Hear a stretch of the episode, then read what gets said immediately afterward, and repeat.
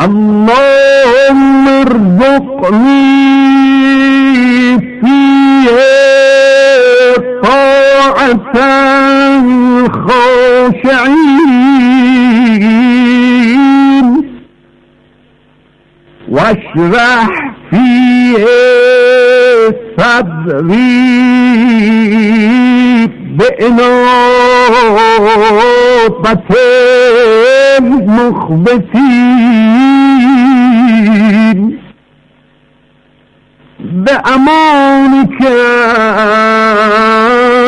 يا أمان الخائفين